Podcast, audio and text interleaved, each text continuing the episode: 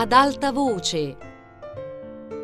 Piero Baldini legge I Promessi Sposi di Alessandro Manzoni.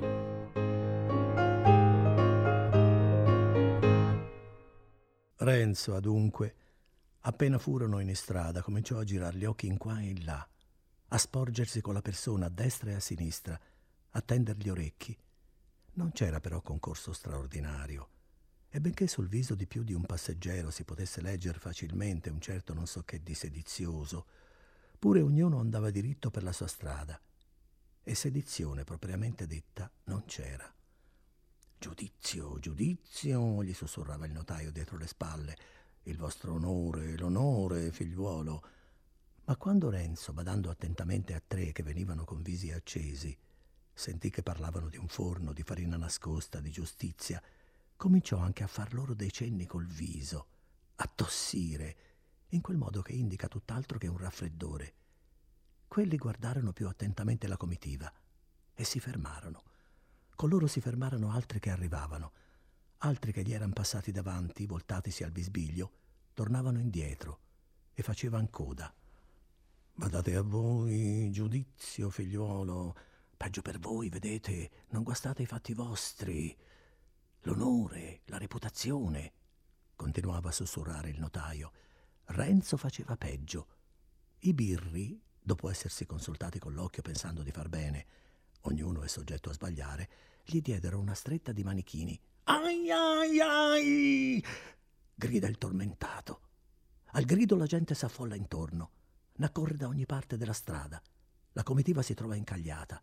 È un malvivente! Bisbigliava il notaio a quelli che gli erano a ridosso. È un ladro colto sul fatto. Si ritirino, si ritirino, lasciin passare la giustizia. Ma Renzo, visto il bel momento, visti i birri diventar bianchi, o almeno pallidi, se non m'aiuto ora, pensò, mio danno. E subito alzò la voce. Figliuoli, mi menano in prigione perché ieri ho gridato pane e giustizia. Non ho fatto nulla, son galantuomo. Aiutatemi, non mi abbandonate, figliuoli. Un mormorio favorevole, voci più chiare di protezione s'alzano in risposta. I birri sul principio comandano, poi chiedono, poi pregano i più vicini di andarsene, di far largo. La folla invece incalza e pigia sempre più. Quelli, vista la mala parata, lasciano andare i manichini e non si curano più d'altro che di perdersi nella folla per uscirne inosservati. Il notaio desiderava ardentemente di far lo stesso, ma c'era dei guai per amor della cappa nera il pover'uomo, pallido e sbigottito, cercava di farsi piccino piccino, s'andava storgendo per isgusciar fuori dalla folla, ma non poteva alzar gli occhi che non se ne vedesse venti addosso. Studiava tutte le maniere di comparire un estraneo che passando di lì a caso si fosse trovato stretto nella calca come una pagliucola nel ghiaccio e riscontrandosi a viso a viso con uno che lo guardava fisso, con un cipiglio peggio degli altri, lui composta la bocca al sorriso con un suo fare sciocco, gli domandò Cos'è stato? Oh, Corvaccio, rispose colui. Corvaccio, Corvaccio, risuonò all'intorno. Alle grida s'aggiunsero gli urtoni, di maniera che in poco tempo, parte con le gambe proprie, parte con le gomita altrui, ottenne ciò che più gli premeva in quel momento, d'esser fuori di quel serra serra. Scappa, scappa, galantuomo, lì c'è un convento, ecco là una chiesa, di qui, di là, si grida a Renzo da ogni parte. In quanto allo scappare, pensate se aveva bisogno di consigli. Fin dal primo momento che gli era balenato in mente una speranza di uscire da quell'unghie, aveva cominciato a fare i suoi conti e stabilito, se questo gli riusciva, d'andare senza fermarsi finché non fosse fuori non solo della città, ma del ducato. Perché aveva pensato il mio nome l'hanno sui loro libracci, in qualunque maniera l'abbiano avuto, e con nome e cognome mi vengono a prendere quando vogliono. E in quanto a un asilo, non vi si sarebbe cacciato che quando avesse avuto i birri alle spalle, perché se posso essere uccel di bosco, aveva anche pensato, non voglio diventare uccel di gabbia. Aveva dunque disegnato per suo rifugio quel paese nel territorio di Bergamo, dove era accasato quel suo cugino Bortolo, se ve ne rammentate, che più volte l'aveva invitato a andar là ma trovar la strada, lì stava il male.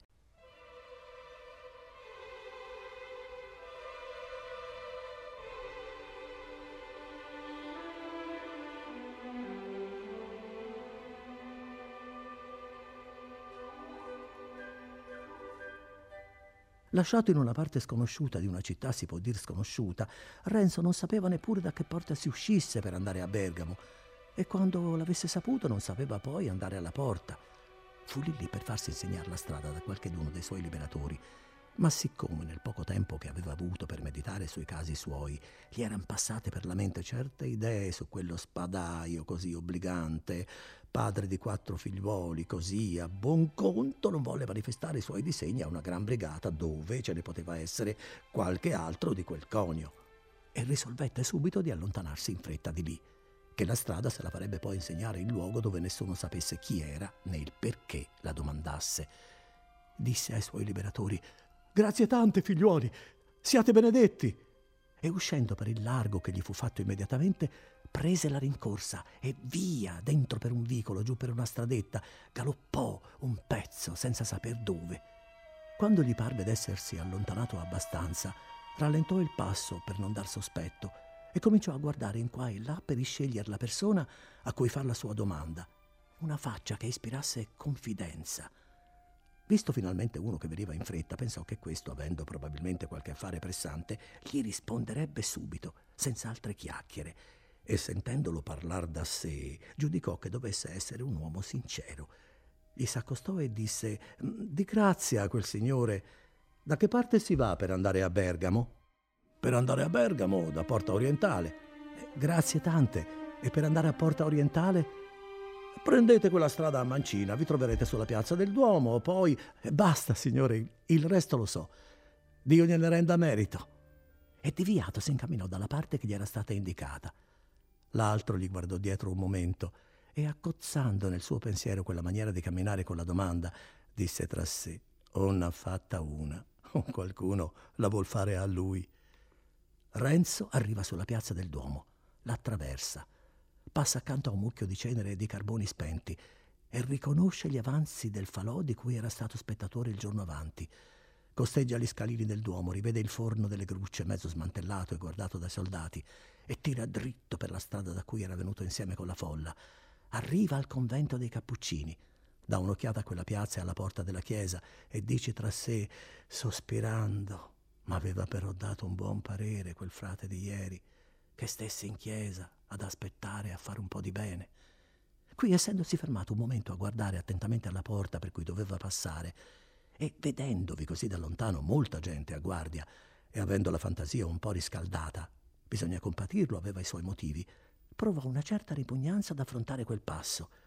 Si trovava così a mano un luogo d'asilo, e dove con quella lettera sarebbe ben raccomandato.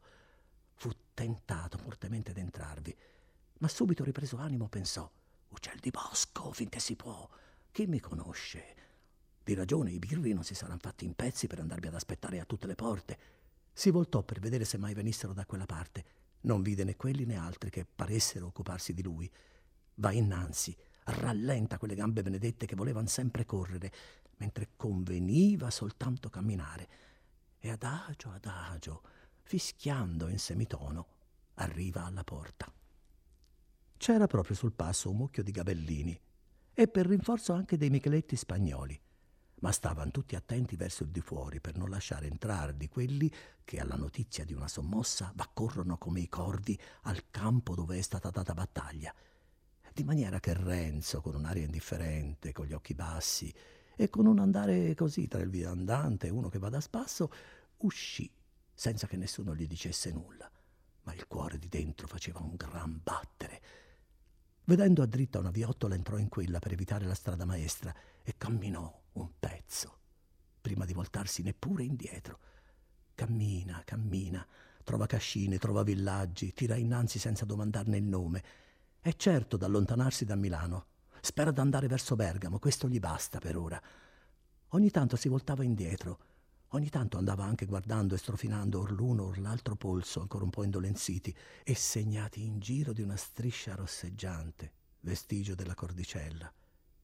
I suoi pensieri erano, come ognuno può immaginarsi, un guazzabuglio di pentimenti, di inquietudini, di rabbie, di tenerezze. Era uno studio faticoso di raccapezzare le cose dette e fatte la sera avanti, di scoprire la parte segreta della sua dolorosa storia. I suoi sospetti cadevano naturalmente sullo spadaio, al quale si rammentava bene d'averlo spiattellato. e ripensando alla maniera con cui gliel'aveva cavato di bocca e a tutto il fare di colui, a tutte quelle esibizioni che riuscivan sempre a voler sapere qualcosa, il sospetto diveniva quasi certezza. Se non che si lamentava poi anche in confuso d'aver dopo la partenza dello spadaio continuato a cicalare. Con chi? Indovina la grillo. Di cosa? La memoria, per quanto venisse esaminata, non lo sapeva dire non sapeva dir altro che d'essersi in quel tempo trovata fuori di casa. Il poverino si smarriva in quella ricerca. Era come un uomo che ha sottoscritti molti fogli bianchi e li ha affidati a uno che credeva il fior dei galantuomini e scoprendolo poi un imbroglione vorrebbe conoscere lo stato dei suoi affari. Che conoscere? È un caos. Un altro studio penoso era quello di fare sull'avvenire un disegno che gli potesse piacere quelli che non erano in aria erano tutti malinconici.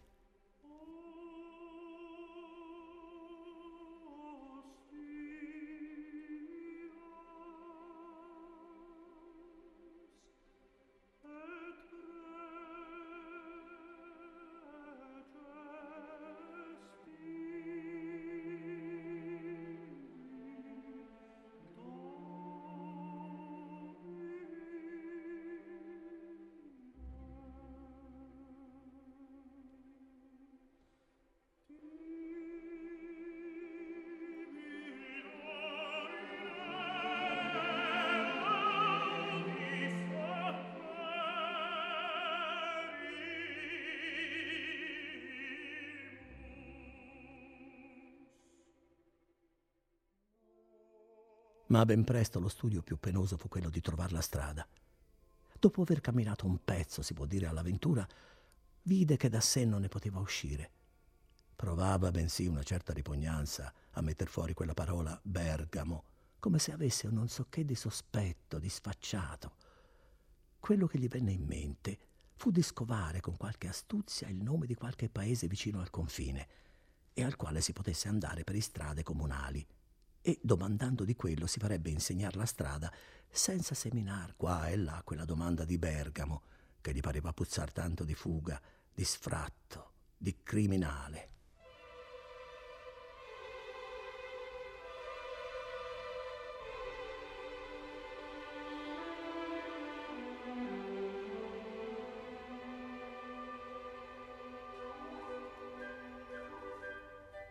Fatti alcuni passi in Gorgonzola vide un'insegna, entrò e all'oste che gli venne incontro chiese un boccone e una mezzetta di vino. Le miglia di più e il tempo gli avevano fatto passare quell'odio così estremo e fanatico. Vi prego di far presto, soggiunse, perché ho bisogno di rimettermi subito in strada. E questo lo disse non solo perché era vero, ma anche per paura che l'oste, immaginandosi che volesse dormir lì, non gli uscisse fuori a domandare del nome e del cognome, e donde veniva, e perché negozio, alla larga. L'oste rispose a Renzo che sarebbe servito e questo si mise a sedere in fondo della tavola vicino all'uscio, il posto dei vergognosi. C'erano in quella stanza alcuni sfaccendati del paese, i quali, dopo aver discusse e commentate le gran notizie di Milano del giorno avanti, si struggevano di sapere un poco come fosse andata anche in quel giorno, tanto più che quelle prime erano più atte a stuzzicar la curiosità che a soddisfarla. Una sollevazione, né soggiocata né vittoriosa, sospesa più che terminata dalla notte. Una cosa tronca, la fine di un atto piuttosto che di un dramma. Un di coloro si staccò dalla brigata, s'accostò al soprarrivato e gli domandò se veniva da Milano. Io? disse Renzo sorpreso per prender tempo a rispondere. Voi, se la domanda è lecita.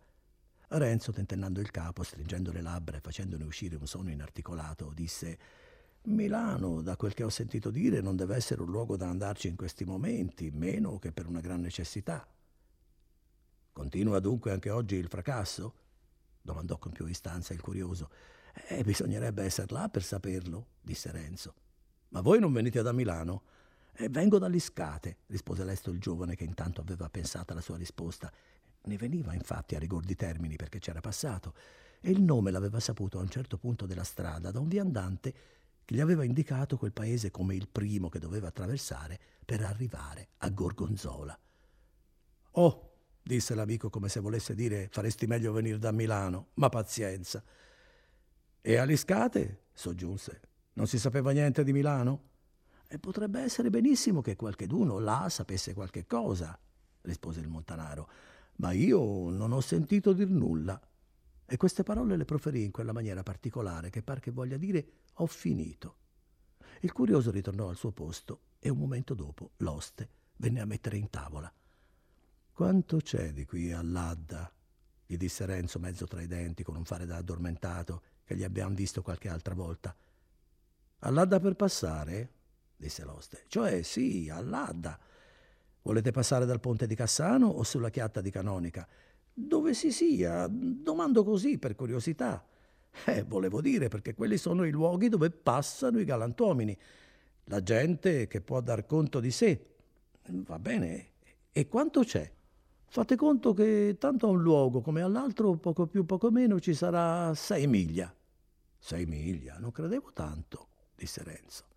Eh già, riprese poi con un'aria di indifferenza portata fino all'affettazione. Eh già, chi avesse bisogno di prendere una scorciatoia ci saranno altri luoghi da poter passare?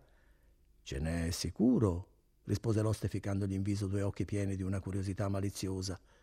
Bastò questo per far morire tra denti al giovane le altre domande che aveva preparate. Si tirò davanti il piatto e guardando la mezzetta che l'oste aveva posata insieme con quello sulla tavola, disse E il vino è sincero? Come l'oro, disse l'oste. Domandatene pure a tutta la gente del paese e del contorno che se ne intende. E poi lo sentirete.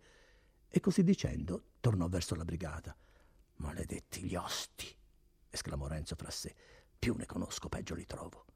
Nonostante si mise a mangiare con grande appetito, stando nello stesso tempo in orecchi, senza che paresse suo fatto, per veder di scoprire il paese, di rilevare come si pensasse colà sul grande avvenimento nel quale egli aveva avuto non piccola parte, e d'osservare specialmente se tra quei parlatori ci fosse qualche galantuomo a cui un povero figliuolo potesse fidarsi di domandar la strada, senza timore d'esser messo alle strette e forzato a ciarlar dei fatti suoi. Ma, diceva uno, questa volta par proprio che i milanesi abbiamo voluto far davvero. Basta, domani al più tardi si saprà qualcosa. Mi pento di non essere andato a Milano stamattina, diceva un altro. Ah, se vai domani vengo anch'io, disse un terzo, poi un altro, poi un altro. Quel che vorrei sapere, rispose il primo, è se quei signori di Milano penseranno anche alla povera gente di campagna, o se faranno far la legge buona solamente per loro.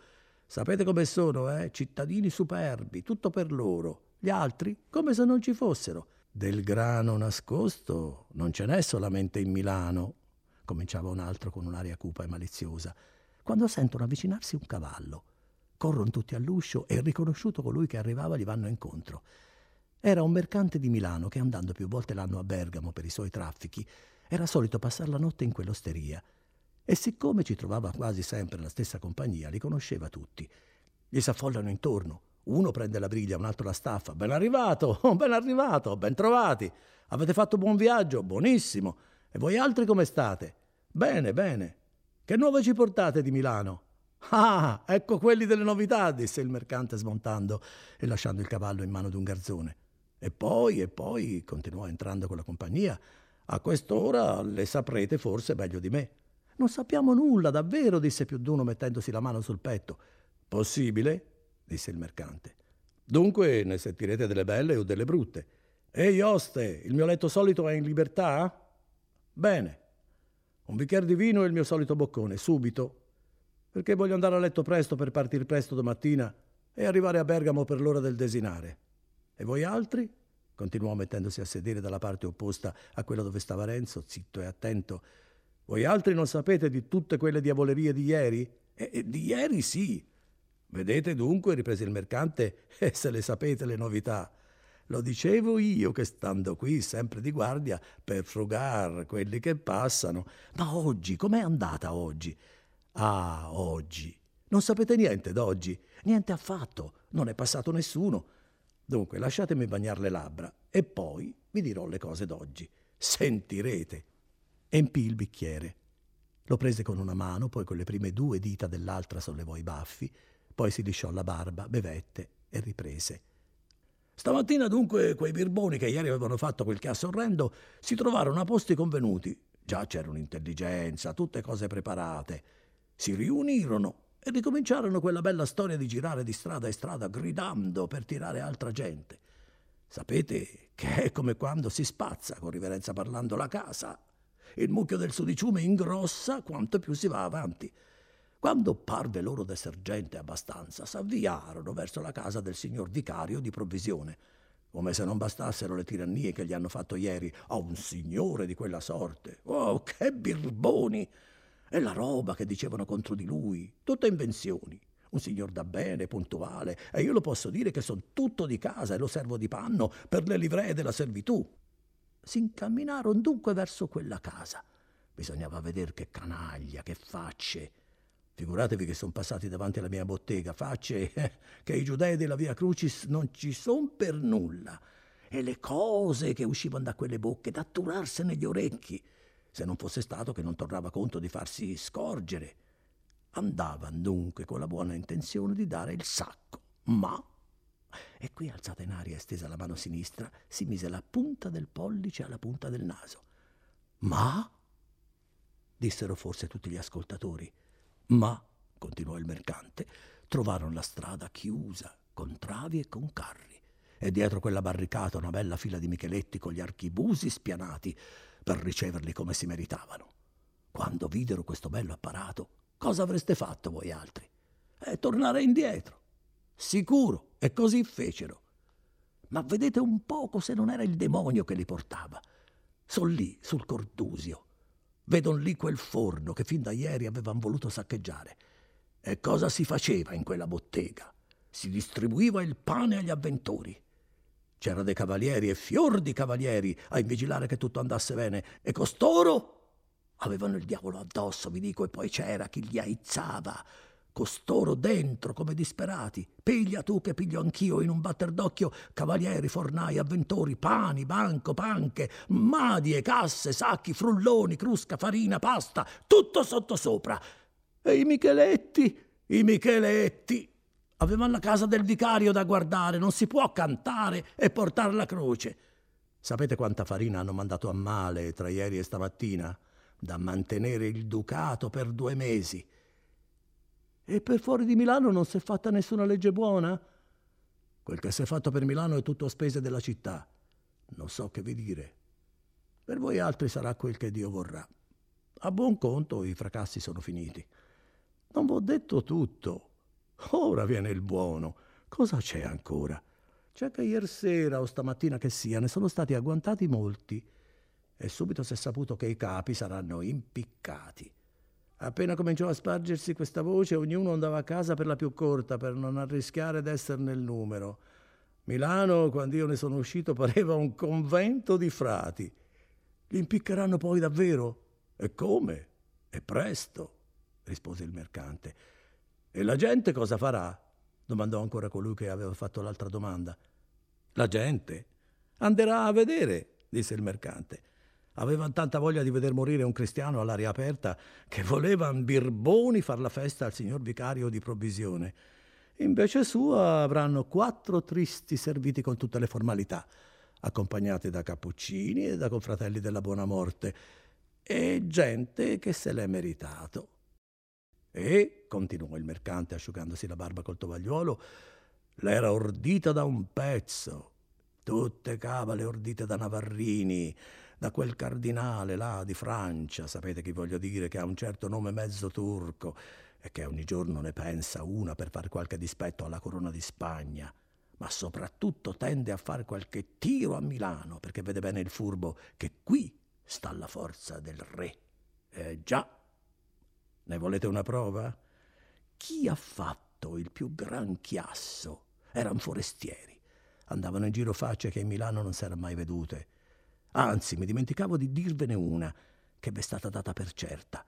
La giustizia aveva acchiappato uno in un'osteria. Renzo, il quale non perdeva un ette di quel discorso, al tocco di questa corda si sentir venir freddo e diede un guizzo prima che potesse pensare a contenersi. Nessuno però se n'avvide e il dicitore, senza interrompere il filo del racconto, seguitò. Uno che non si sa bene ancora da che parte fosse venuto, da chi fosse mandato, né che razza d'uomo si fosse, ma certo era uno dei capi. Già ieri nel forte del Baccano aveva fatto il diavolo. E poi, non contento di questo, si era messo a predicare, a proporre così una galanteria che s'ammazzassero tutti i signori. Birbante. Chi farebbe vivere la povera gente quando i signori fossero ammazzati? La giustizia che l'aveva appostato gli mise lunghi addosso. Gli trovarono un fascio di lettere e lo menavano in gabbia. Ma che? I suoi compagni che facevano la ronda intorno all'osteria vennero in gran numero e lo liberarono il manigoldo. E cosa n'è stato? Ah, non si sa. Sarà scappato o sarà nascosto in Milano. Son gente che non ha né casa né tetto e trovan per tutto da alloggiare, da rintanarsi. Però finché il diavolo può e vuole aiutarli, ci dan poi dentro, quando meno se lo pensano. Perché quando la pera è matura conviene che caschi. Per ora si sa di sicuro che le lettere sono rimaste in mano della giustizia e che c'è descritta tutta la cabala e si dice che ne anderà di mezzo molta gente. Peggio per loro, che hanno messo a suo quadro mezzo Milano e volevano anche far di peggio. Dicono che i fornai sono birboni, lo so anch'io, ma bisogna impiccarli per via di giustizia.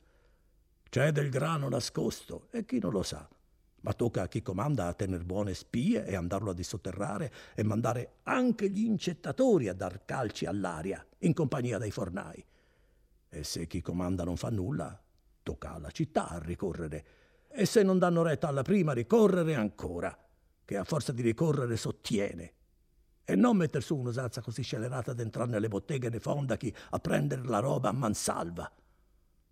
A Renzo quel poco mangiare era andato in tanto veleno gli pareva mill'anni d'esser fuori e lontano da quell'osteria, da quel paese, e più di dieci volte aveva detto a se stesso andiamo, andiamo.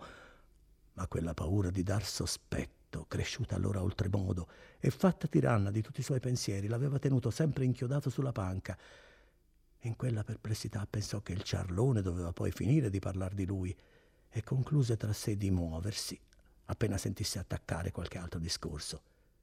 E per questo disse uno della brigata. Io che so come vanno queste faccende e che nei tumulti i galantuomini non ci stanno bene. E non mi sono lasciato vincere dalla curiosità e sono rimasto a casa mia. E io non mi son mosso, disse un altro. Io, soggiunse un terzo, se per caso mi fossi trovato in Milano avrei lasciato in perfetto qualunque affare e sarei tornato subito a casa mia. Eh, ho moglie e figliuoli, poi, dico la verità, i baccani non mi piacciono. A questo punto l'oste, che era stato anche lui a sentire, andò verso l'altra cima della tavola per vedere cosa faceva quel forestiero. Renzo colse l'occasione. Chiamò l'oste con un cenno, gli chiese il conto, lo saldò senza tirare, quantunque le acque fossero molto basse. E senza far altri discorsi andò dritto all'uscio, passò la soglia e a guida della provvidenza si camminò dalla parte opposta a quella per cui era venuto.